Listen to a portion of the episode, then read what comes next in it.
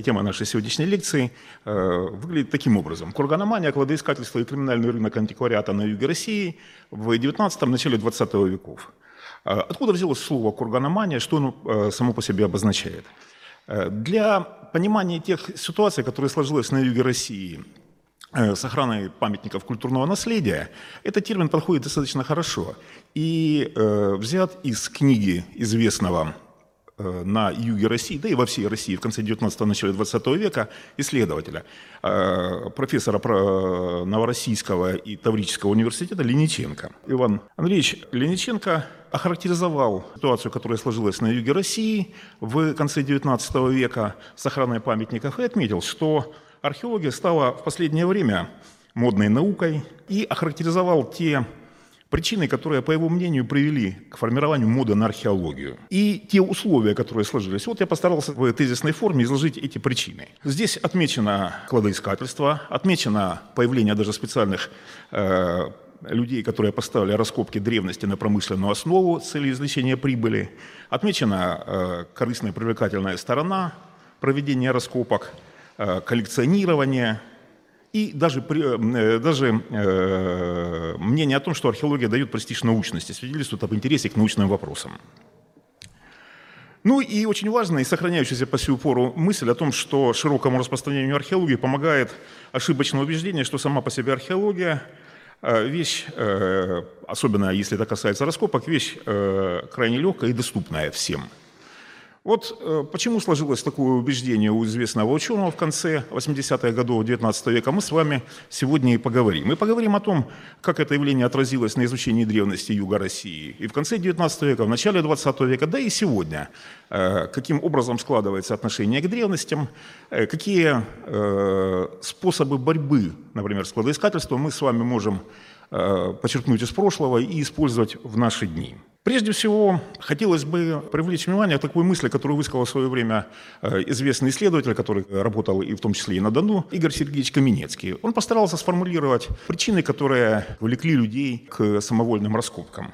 Он говорил о том, что есть несколько основных мотивов, которые привлекают людей к ведению такой деятельности. Ну, прежде всего, это, конечно, стремление к обогащению, кладоискательство или черная археология – Такие примеры мы знаем с глубокой древности. Вот поскольку э, мы с вами э, историю начинаем на Древнем Востоке, то, соответственно, и пример э, поиска древностей мы начинаем именно с Древнего Востока. Э, сохранился несколько папирусов, которые относятся к самому финалу 20-й династии Нового Царства, это конец второго тысячелетия до новой эры, которые рассказывают о том, как в эпоху Древнего Египта грабили древности, которые отстояли от 20-й династии лет, наверное, на 500 то есть грабили э, захоронения эпохи второго переходного периода 14-15 династий.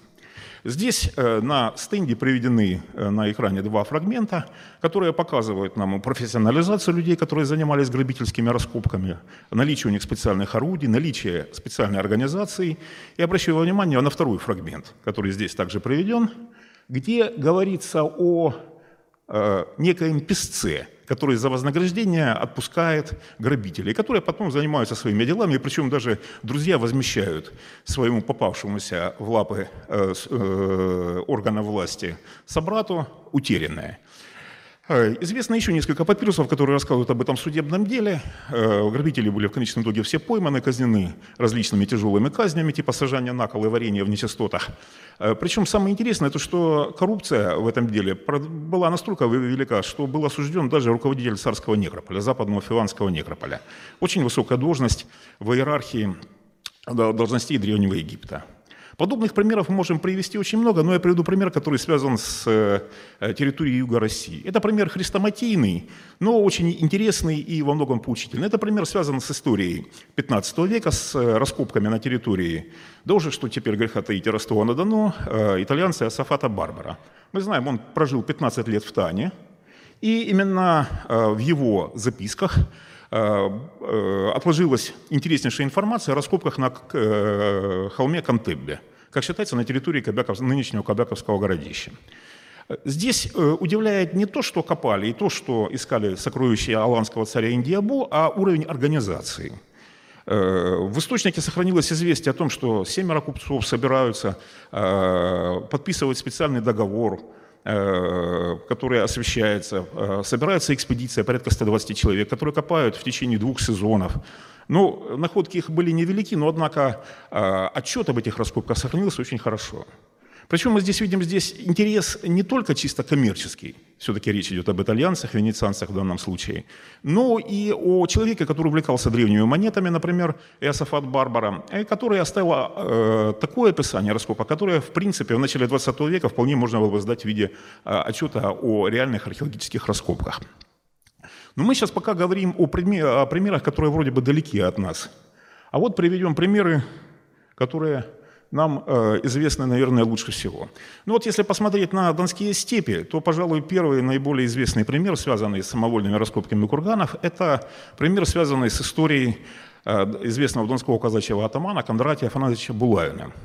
Э, в начале XVIII века он был направлен э, в качестве атамана на солевые варницы в Бахмуте, и, как э, оставил нам свидетельство Э, известный историк и генерал-майор Ригельман, э, он ходил, набрав себе э, целую экспедицию, ходил в степь искать сокровища, не им закопанные.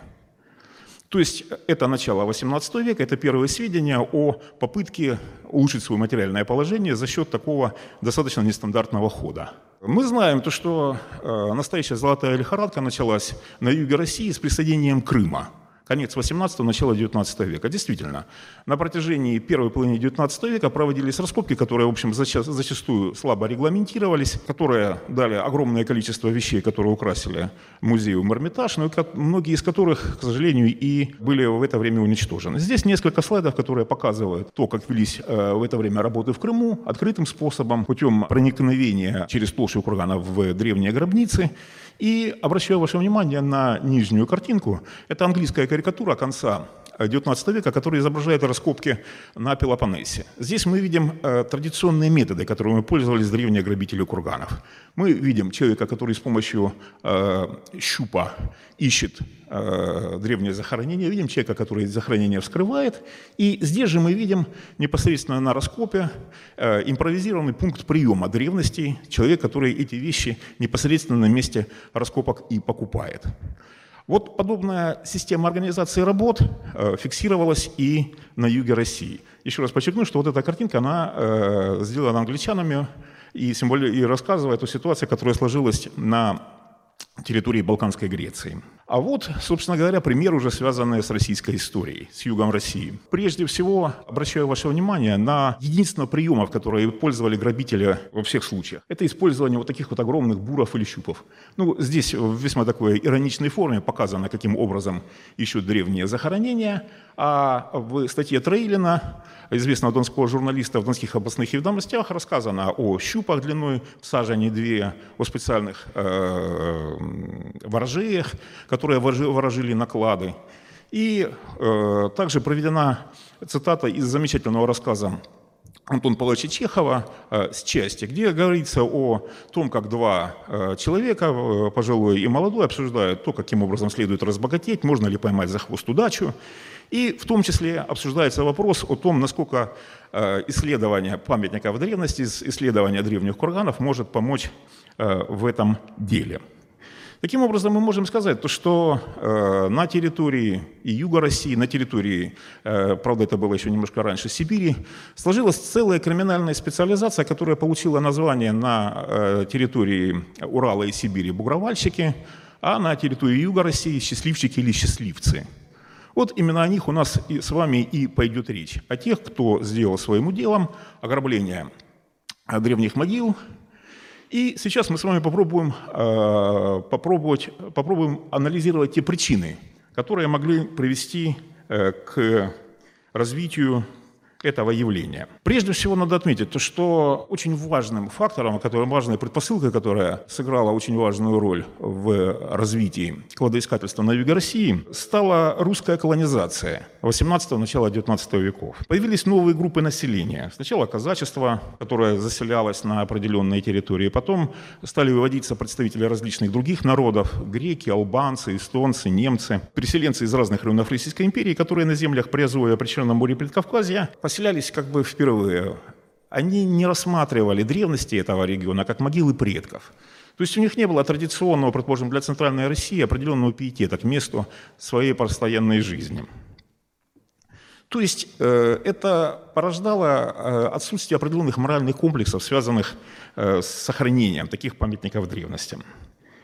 Отмечу еще здесь очень, важный, э, очень важную вещь, которая тоже связана с морально-этическими факторами. Разграбление курганов, уничтожение такого рода памятников, с другой стороны, показывает то, что появились новые хозяева земли. Вспомним известный фрагмент из истории Геродота, где э, говорилось о событиях 512 года, о войне со скифами. Э, скифы, предлагая э, персам э, Дарию Первому помириться силой, э, предлагали ему э, разгромить их могилы их предков. И тогда испытать, что такое сила скифских стрел – Потому что это было самым тяжелым оскорблением и могло вести э, действительно к началу э, реальных военных действий. Поэтому новые поселенцы на территории Предкавказья, Причерноморья э, и, главное, главным образом Предкавказья абсолютно спокойно разоряли древности, которые не относились к числу памятников своей старины, не относились к памятникам, оставленным, по крайней мере, православным населением. Другая, не менее важная э, вещь, о которой необходимо говорить, это то, что сами по себе научные раскопки, которые тоже проводились на территории Юга России, начались вести с конца XVIII века, сами по себе были э, мощным стимулом для э, появления различного рода слухов, кривотолков, о том, собственно говоря, что такое археологические раскопки и что они должны принести людям, которые их производят. То есть мотивация, мотивация ученых. В научной цели никто не верил, верили только в э, возможность какого-то быстрого и близкого обогащения. Следующий фактор, который тоже э, важен и который требует определенного объяснения, это то, что, как называл профессор Казанского университета Худяков еще в 1932 году, капитализация отношений между государством, помещиками и крестьянами. То есть выкупные операции, которые проводились после отмены крепостного права после 19 февраля 1861 года, резко изменили э, отношения между хозяевами земли, помещиками, э, которые теперь землю постепенно утрачивали, она переходила в собственность крестьянам, и помещики не могли осуществлять определенный контроль над землей. В качестве примера приведу традиционный для Дона пример, связанный с древностями Недиговского городища – в 1853 году, когда вставал вопрос о первых раскопках э, на территории Недвиговки, э, в специальной докладной, которую подал граф Перовский императору Николаю I, говорилось, что земля перейдет в собственность казакам, и казаки ее запашут и будут искать древностей. И вот э, именно смена населения, именно невозможность прежнему владельцу земли, там, полковнику Мартынову оберегать свои земли, рассматривалась как очень важная угроза для древностей. Э, и э, в качестве еще одного примера проведем э, вещи, связанные уже, собственно говоря, с особенностями поведения тех, кто вещи нашел. Надо отметить то, что в 1859 году, в феврале 1859 года была создана императорская археологическая комиссия, которая э, постепенно стала контролировать ход э, раскопок на территории Российской империи. Раскопки могли вести научные общества, такие, как, например, Московское археологическое общество, созданное в 1864 году. Ранее было создано Русское археологическое общество. И вот эти организации между собой конкурировали. Конкурировали за право сделать наиболее интересные и богатые находки, за право выставить эти находки в своих музеях. Сложилась ситуация, при которой существовал Эрмитаж – который обслуживался императорской археологической комиссией, и государь-император э, со всей своей семьей мог выбирать находки, которые поступали с э, всей территории огромной Российской империи. И постепенно набирал силу, например, исторический музей в Москве, который курировало Московское археологическое общество. И, соответственно, вопрос о том, где будут храниться наиболее интересные вещи, был очень открыт. Был, э, были специально разработанные регламенты, которые позволяли, например, повышать закупочную цену вещей. Вещи, древние вещи в Российской империи покупались по цене лома. Но если вещи э, обладали большой научной значимостью, то, соответственно, можно было законодательно увеличить их э, покупную цену на треть. Соответственно, э, в обстановках этой конкуренции э, постепенно начал формироваться круг лиц, который был заинтересован э, не просто в поиске древностей, а в скупке с целью перепродажи. И на юге России такая группа людей появилась достаточно быстро. Появлению людей, которые специализировались на кубке древностей, во многом сопутствовали еще три очень важных фактора, которые я определяю как социально-экономические. Речь идет прежде всего о изменениях форм собственности на землю, то есть увеличение объема на юге России э, войсковых, ну, в конечном итоге казенных земель, то есть тех, которые принадлежали априори государству, а не конкретным частным помещикам. Дальше, другой очень важный фактор – дорожное строительство, Сначала железные дороги, потом э, позднее шоссейные, которые э, привели к уничтожению или, по крайней мере, э, открытию огромного количества памятников, потому что велись они, например, понад большими реками. Ну, вот возьмем, например, дорогу, которая проходила от Новочеркасска до Ростова, от Ростова до Таганрога, Курско-Харьковскую, Азовскую, которая также затронула и Кобяковское городище, и Недвиговское городище, и массу других памятников. Соответственно, при отводах для строительства железных дорог Э, постоянно открывались древности. С другой стороны, подобные работы требовали огромного количества людей. То есть количество людей, которые э, участвовали в этих работах, дармовая рабочая сила постоянно увеличивалась. Соответственно, в какие-то моменты их можно было привлекать для э, различного рода грабительских работ. И третье. Мы отмечаем то, что некоторые памятники древности рассматривались как своего рода страховой фонд местным населением – и прокатившиеся по югу России эпидемии, ну вот, например, особенно холерные эпидемии начала 90-х э, годов XIX века, привели к резкому увеличению э, разграбления курганов и других памятников древности. Действительно, э, не имея средств к существованию, крестьяне вынуждены были обращаться, да, и крестьяне, которые жили на территории войска Донского, и даже и казаки, Э, чье хозяйство находилось в упадке, вынуждены были обращаться к подобного рода деятельности. Здесь э, я покажу вам интересный протокол, связанный с подобного рода э, случаем. Это бумага из Государственного архива Ростовской области, в которой рассказывается о том, как объездчик, то есть человек призван был наблюдать за Узбекистанским лесничеством, обнаружил грабителей курганов. И здесь в документе совершенно четко определена мотивация этих лиц, которые вынуждены были грабить древности в силу холерной эпидемии, потому что их хозяйство находилось в упадке, они должны были заниматься ограблением курганов. Но здесь, пожалуй, интересно не только то, что говорится о мотивации людей, которые ограбили древности, но и говорится о том, что и сам объездчик, то есть человек, который выполнял свой профессиональный долг, охраняя лесонасаждение, тоже поддался искушению э, стать обладателем какого, э, рода сокровищ. В этом тексте говорится о каменной бабе, которая являлась ночью э, незадачливому леснику, он пробовал ее разбить, найти в головах денег, но как, если мы внимательно посмотрим на текст, совершенно очевидно, что искать следовало, наверное, в той, могиле, в той яме, которую он бросил недокопанной. В любом случае, этот интересный документ является таким образчиком, с одной стороны, э, явного интереса э, значительной части. Причем э, я хочу отметить то, что э, это юрт станица Нижнекудрючинская, это очень обеспеченные люди изначально. До революции это один из достаточно богатых районов области войска Донского, и здесь люди вынуждены были в случае, в случае эпидемии, невозможно в случае карантинных каких-то мер, заниматься различного рода э, такими противоправными действиями. А эти действия действительно были противоправными, потому что в 1889 году археологическая комиссия приняла чрезвычайно важное постановление, кстати говоря, э, даже раньше, чем во многих странах Западной Европы, которое четко определяло, что раскопки на казенных землях, а их было э, три основные категории – городские, выгонные, общественные – можно проводить только по э, официальному разрешению, которое выдается археологической комиссией. То есть э, значительная часть земли Российской империи выходила из оборота тех людей, которые хотели покопать из чистого своего любопытства. Э, соответственно, э, люди, которые э, копали на территории Узбекистанского лесничества, были уголовными преступниками, нарушали законодательство Российской империи и проводили самочинные раскопки на территории казенных земель. И поэтому то, что они убежали от лесника, говорит о том, что они осознавали, что совершают уголовные преступления и могут понести заслуженные наказания.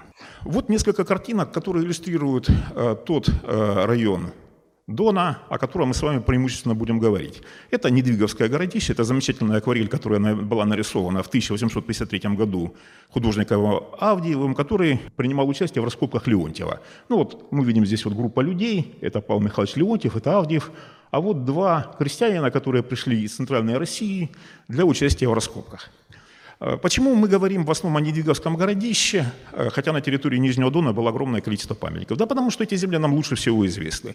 Мы знаем не только о замечательных памятниках старины, которые здесь были открыты за полторы сотни лет, но и о характере населения. Ну, прежде всего, нам известны все казачьи атаманы станичные, которые, и хуторские, которые правили в это время. Даже есть вот фотография. Это фотография 1913 года, которая изображает э, представителей правления Ростовского общества истории древности и природы, которые приехали на территорию Недвиговки посмотреть, как же обстоит дело с древностями.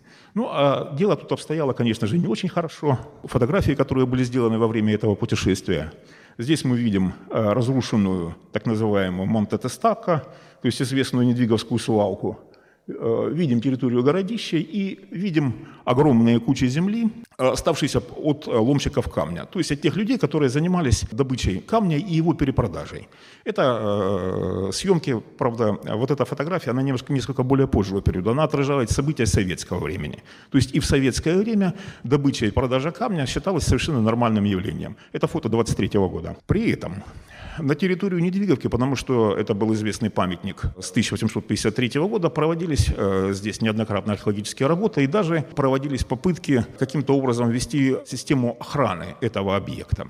Дело в том, что когда была создана археологическая комиссия, в ней прописывалось, что государство э, может и будет охранять только два объекта. Древности Пантикопея в Крыму и э, в Крыму же древности Херсонеса Таврического.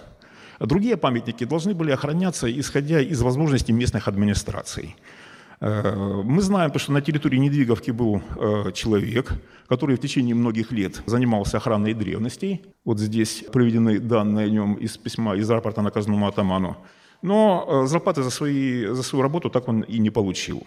Были люди, которые сочувствовали делу охраны памятников. Ну, например, э, в рапорте Хитсунова сообщается о солдате, который охранял железнодорожную будку, у которого хранили археологические находки, которые не могли вывести. Но наибольшее значение для наших исследований имеет, имеют документы, связанные с деятельностью представителей земства, прежде всего учителей и врачей, которые олицетворяли собой э, ту часть интеллигенции, которая работала э, в э, таких районах Дона, как села, хутора, и не была связана с местной администрацией.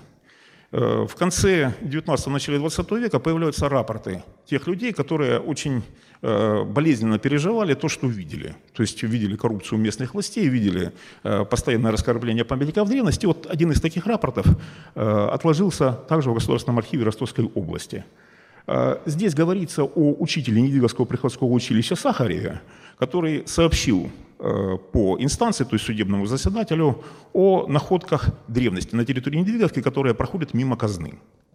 Собственно говоря, это одно из первых упоминаний э, не просто о разграблении древности, а о формировании определенной инфраструктуры, э, которая занималась, которая была связана с обнаружением, сбытой, перепродажей и легализацией памятников древности.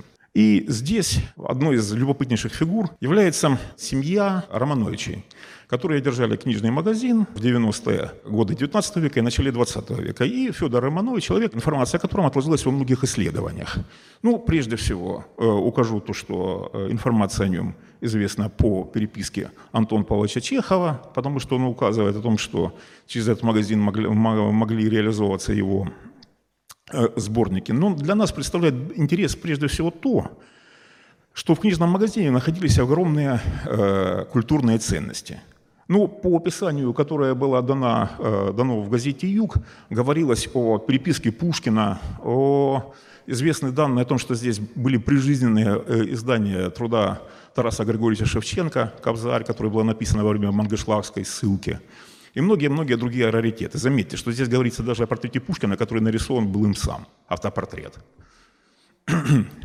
Э, в 1890 году на Дон приехал сотрудник археологической комиссии Ястребов, который должен был э, изучить обстоятельства находки мраморной плиты, которая была за год до этого найдена в Азове. У Ястребова было э, предписание археологической комиссии определиться, что же происходит на Дону. Мы знаем, что в конце 80-х годов XIX э, века к э, территории области войска Донского были присоединены э, территории Ростова, Таганрога и Посада Азов. То есть территория области войска Донского увеличилась. Ранее эти земли относились к Екатеринославской губернии. Екатеринославская губерния здесь контроль за древностями не осуществляла практически.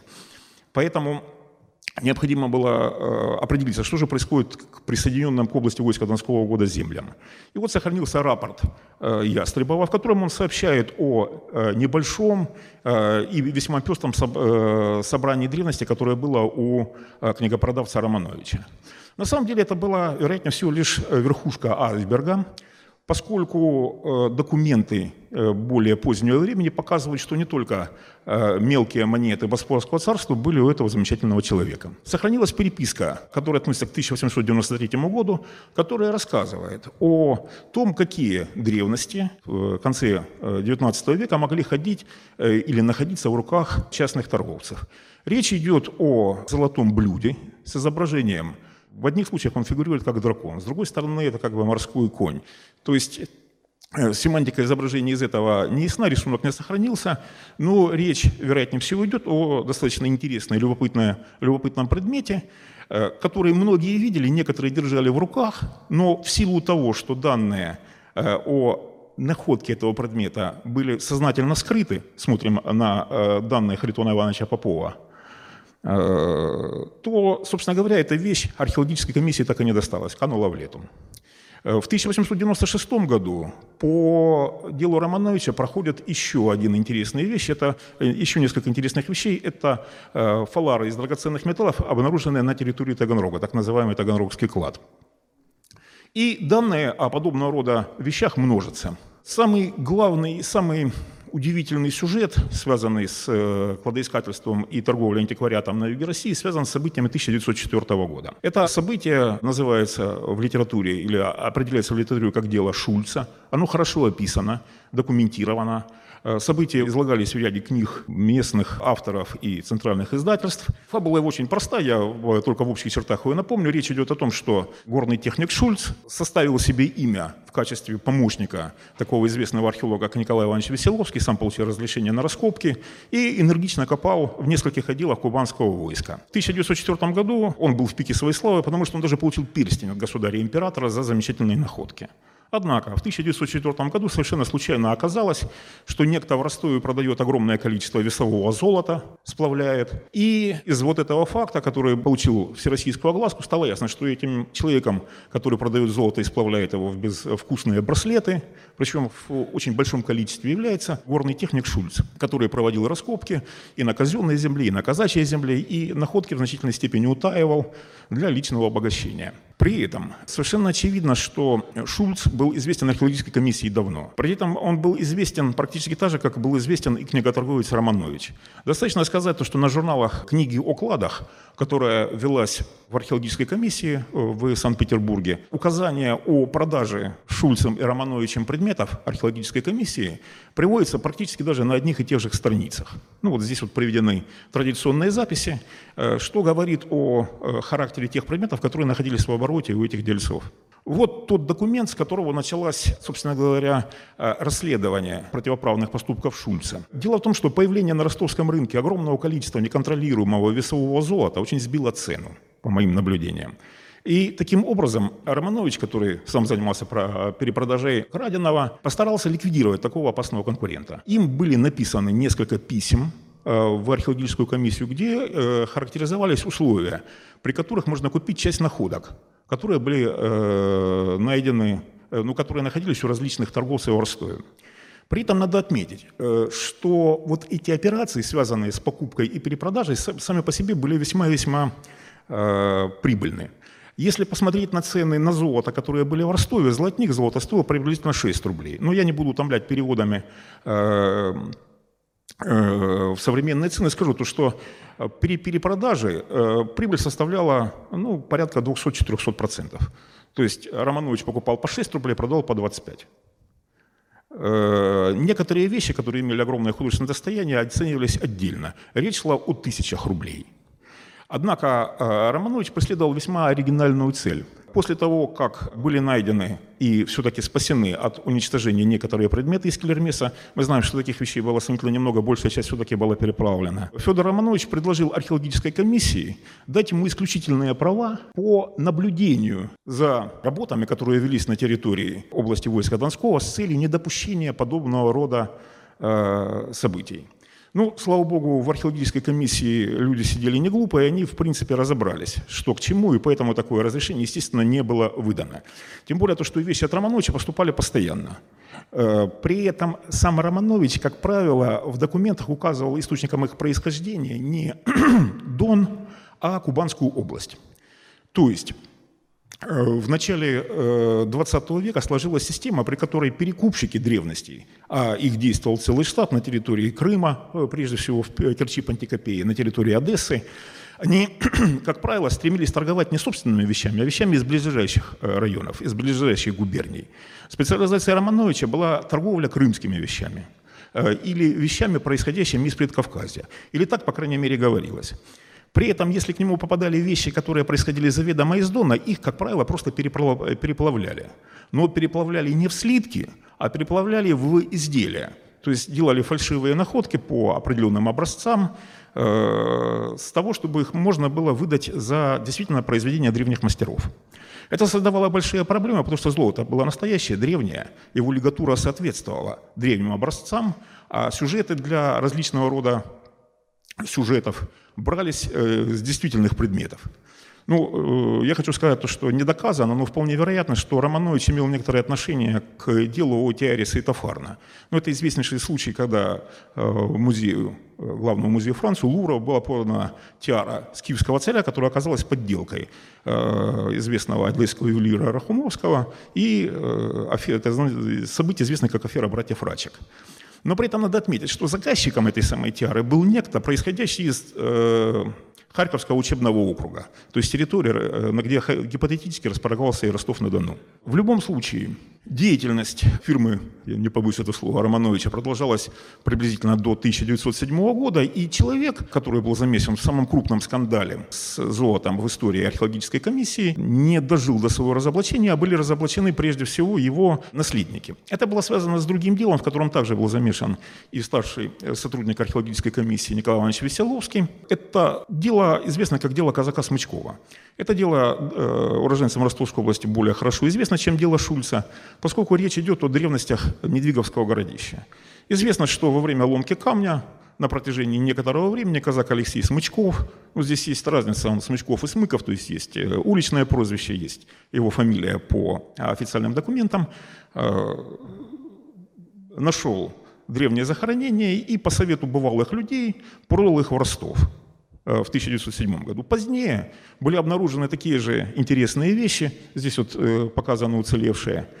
Но ситуация сложилась следующим образом. Когда в попытке продать эти вещи в Ростов, оказалось, что старший Романович умер, а вещами занимаются его наследники. И вот э, именно при этой ситуации Смычков был задержан полицейскими, вещи были возвращены Сначала они поступили в археологическую комиссию, потом были возвращены в Донской музей. И таким образом э, мы видим, что э, определенная цепь, определенная система взаимоотношений действовала э, достаточно хорошо, если в ней не бывали сбои на высшем уровне. То есть к началу 20 века можно говорить, что сложилась совершенно четкая криминальная специализация, которая находит массу аналогий даже в современности. Существовали те, кто занимался Э, поиском драгоценностей, э, причем их могли использовать в темную, я об этом еще немножко скажу. Были те, кто занимался их э, перепродажей, и на вершине этой цепи находились те, кого в дореволюционном криминальном мире называли отцами. Это те люди, которые занимались ростовщичеством, занимались скупкой перепродажей древностей и их легализацией. То есть для того, чтобы вещи продавать археологической комиссии, надо было Э, утратить след их возможного древнего происхождения, э, след их э, истинного происхождения. Вот именно здесь и получился сбой в деле Смычкова. По причине смерти человека, который обладал определенным авторитетом, знаниями и связями, дальнейшая возможность перепродажи вещей, которые имели тоже достаточно большую ценность, оценочная стоимость золота из гробниц Смычкова составляла в год порядка 600-700 рублей, дала сбой. И пристальное внимание, которое фиксируется по документации ростовской полиции, к Смычкову заставило э, всю семью прекратить э, свою деятельность на территории Ростова. Известно, что к 1910 году Романовичи решили прекратить свою деятельность в Ростове. И для того, чтобы посмотреть, как дела обстоят с этими древностями, сюда был направлен член археологической комиссии Борис Фармаковский. Романовичи сами предложили купить вещи, однако вещи сами они не показывали. Или показывали, но таким образом, чтобы время возможного рапорта в комиссию отстояла от возможности эти вещи задержать. Так, когда происходила переписка, вот здесь вот документ о том, вещи какого уровня находились какое-то время в Ростове, было сделано таким образом, что вещи уже к этому времени находились в Минске. То есть, когда решался вопрос о возможности покупки вещей, найденных на юге России, семья Романовичей переправила их в банк в Минске, а потом э, переправила дальше на территорию Западной Европы. Приблизительная стоимость вещей по цене лома составляла больше 13 тысяч рублей. Речь шла о более чем полукилограмме золота в изделиях и э, мелких вещах, э, количество которых практически неустановимо. Э, понятное дело, что Фармаковскому показали только часть предметов и дали возможность ознакомиться в основном не с вещами, а с, с их изображениями, копиями. Дело в том, что э, еще Федор Романович придумал такую интересную форму э, общения с государственными организациями. Сначала он пробовал предлагать вещи не э, посылкой самих вещей в археологическую комиссию, а негативами. То есть приглашал фотографа, фотограф э, изготавливал э, фотопластинку, и фотопластинка отправлялась в археологическую комиссию. Но с фотопластинками было очень много мороки, они могли поломаться во время пересылки. Поэтому в начале 20 века был придуман замечательный способ гальванокопия. То есть э, предметы, которые предполагалось продавать государству, э, копировались, и их гальванокопии один к одному отправлялись в Санкт-Петербург. И если комиссия интересовалась, то можно было поговорить о продажной цене по весу того или иного предмета. Если сделка каким-то образом, образом расстраивалась, то Э, Гальвана купия могла вернуться хозяину, а могла остаться и э, непосредственно э, в Санкт-Петербурге. Вот несколько предметов, которые по сию пору составляют некоторые вопросы, которые существуют сегодня у археологов и исследователей старины. Ну, прежде всего, так называемые цилиндры Романовича. Вот такие замечательное изделие. Это гальванокопия, которая хранится в Эрмитаже. Это предмет, который известен только по фотографии. Соответственно, видите, вот пластина фотографическая, которая была прислана Романовичем, это ее прорисовка. Это реальный предмет. Вот другая замечательная вещь, которая э, хранится в Новочеркасском музее. Это тоже некий артефакт, который изображает льва, человека, имеет разные надписи, но который комиссия отвергла. То есть люди, которые занимались скупкой и перепродажей древности, занимались отдельно и э, изготовлением не только копий предметов, но и э, изготавливали предметы, которые отражали вкусы определенной публики. Э, еще в 1890 году известный археолог фон Штер написал целую статью о подделках классических древностей на юге России – Поэтому, э, когда мы говорим о разграблении курганов, о торговле древностями, надо понимать, что рядом идет и э, другая э, очень важная часть этого бизнеса – изготовление копий или изготовление явных фальшивок, которые очень быстро заполонили рынок юга России. И э, при этом надо отметить, то, что Ростов был одним из столицей этих э, странных и очень неприятных процессов. Почему? Ответ на этот вопрос очень прост. К сожалению, на территории области войска Донского и конкретно в Ростове, мы знаем, на протяжении многих десятилетий не было ни высших учебных заведений, ни общедоступных музеев, ни научных обществ. Только э, открытие э, музеев на юге России, только перевод сюда университета э, могли эту ситуацию изменить. Но, конечно же, э, вал э, торговли э, контрабандными древностями, вал раскопок древности, которые производятся незаконно, могли остановить только законодательные меры. И вот, собственно говоря, эти меры были предприняты э, уже после гражданской войны в советское время. И вот я постарался предложить три, на мой взгляд, наиболее радикальные меры, которые мы можем сегодня взять на вооружение, учитывая опыт прошлого. Прежде всего, совершенно очевидно, что борьба с таким явлением, как криминальная торговля, криминальный поиск предметов старины, вещь, которая, как мы знаем, не сегодня появилась, и с которой надо бороться только радикальными мерами, связанными с законодательством. Законодательством, прежде всего, уголовным. Вот можно задать вопрос, почему, предположим, сейчас, если мы с вами пройдем в парк Горького, мы можем увидеть массу людей, которые торгуют различного рода э, вещами, которые найдены во время раскопок. А в антикварных магазинах э, есть целые стенды, которые показывают нам древности. Ну, мы знаем то, что сейчас э, в начале 21 века вышел ФЗ-73 2002 года, который, в общем-то, и другие подзаконные акты немножко помогают бороться с этим явлением. Однако, почему, предположим, такое это явление не было столь распространено в советское время? Почему это явление после, по, по последних нескольких десятилетий? И мы должны совершенно четко понимать, что в советское время, в советском законодательстве, любые действия с предметами старины рассматривались как хищение социалистической собственности, а которые, если проводились еще по предварительному сговору, да еще и группой, э, были связаны, предположим, с оборотом драгоценных металлов, вполне могли тянуть на высшую меру – Поэтому серьезные криминальные люди на э, такие возможности смотрели э, без особого энтузиазма. Поэтому для того, чтобы бороться с этим явлением, соответственно, необходимо э, совершенно четко определять меру, э, определять санкцию не по стоимости металла, а по реальной художественной стоимости. Конечно, это требует сложных искусствоведческих процедур, но тем не менее э, подобные меры, которые применяются в законодательстве Западной Европы, показывают свою эффективность. Э, другой вопрос – это борьба с коррупцией на всех уровнях. Мы видим, э, то, что коррупция в деле о э, хищении древности, в присутствует со времен Древнего Египта. И не зря я приводил в качестве примера Недвиговскую, Недвиговку, хутор Недвиговку в дореволюционное время. Тот же учитель Сахара в другом своем письме описывал ситуацию, которая на Нижнем Дону сложилась, и конкретно в Недвиговке, как ситуацию повальной э, вовлеченности в криминальный промысел практически всех жителей села и, главное, представителей администрации на нижних уровнях. Казаку Смычкову, который воровал найденное им золото, совет продавать золото Романовича давал не кто-нибудь, а хуторской атаман. Это впоследствии давало возможность вдове Смычкова требовать законного вознаграждения от государства. Ведь что получается? Человек нашел золото и показал его представителю власти, а представитель власти начал мухлевать. Ну, казак-то не виноват. И поэтому, например, тяжба о э, возмещении за найденное грабительским образом золото длилась до 1917 года. Сохранилась вся переписка по этому поводу. Поэтому э, это очень э, корруптогенная отрасль деятельности, и поэтому без э, законодательства здесь с этим, конечно, бороться крайне сложно. И, на мой взгляд, э, то, чем мы занимаемся с вами, в том числе, я надеюсь, и в этой аудитории – это широкая просветительская работа.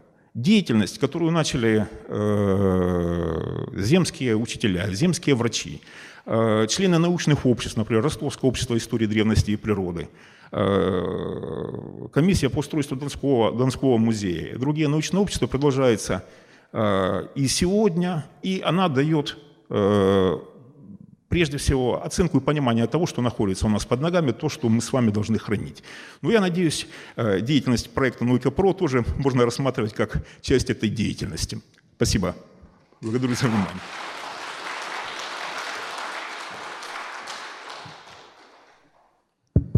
Друзья, вопросы?